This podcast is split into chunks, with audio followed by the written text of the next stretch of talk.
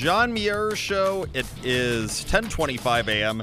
and as this show has noted repeatedly in the past, Silicon Valley is out to influence the 2020 election. And they are out to influence it in a way that is anti Donald Trump.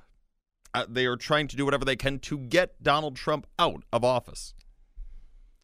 So, of course, when it comes to the social media company Twitter, uh, Twitter has not even tried to hide its contempt for President Trump.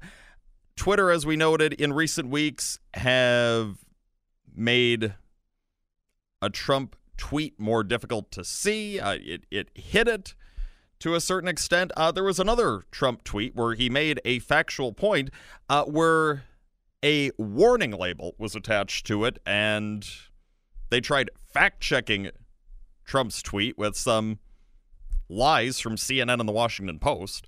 Uh, now, it's been found that in recent days, when people would search the word racist on Twitter, the top account that would come up is that of at real Donald Trump, his personal account. And that was followed by other accounts that had racist in the name.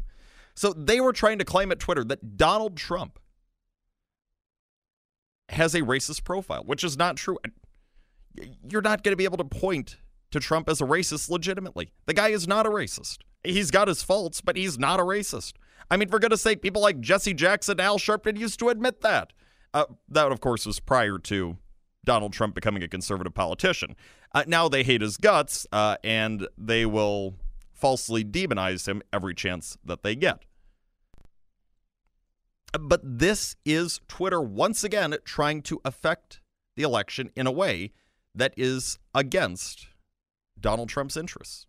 And it's not just Twitter. Uh, you have uh, Snapchat, another social media app, that said recently it will stop promoting posts from President Trump in its uh, newsworthy section.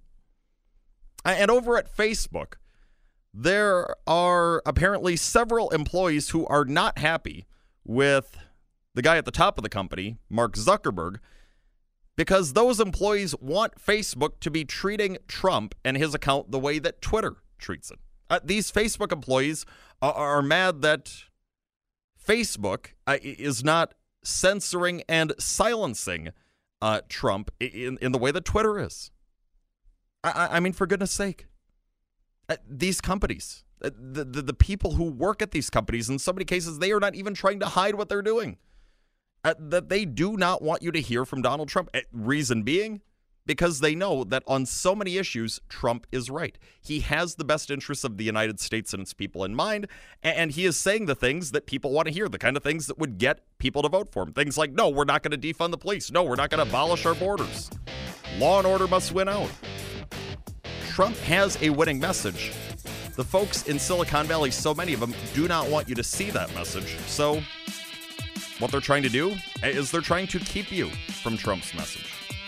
Uh, but don't let them get away with it. Spread the word of all the great things that Donald Trump is doing and how he is scores better than Joe Biden for this country. It's 1028.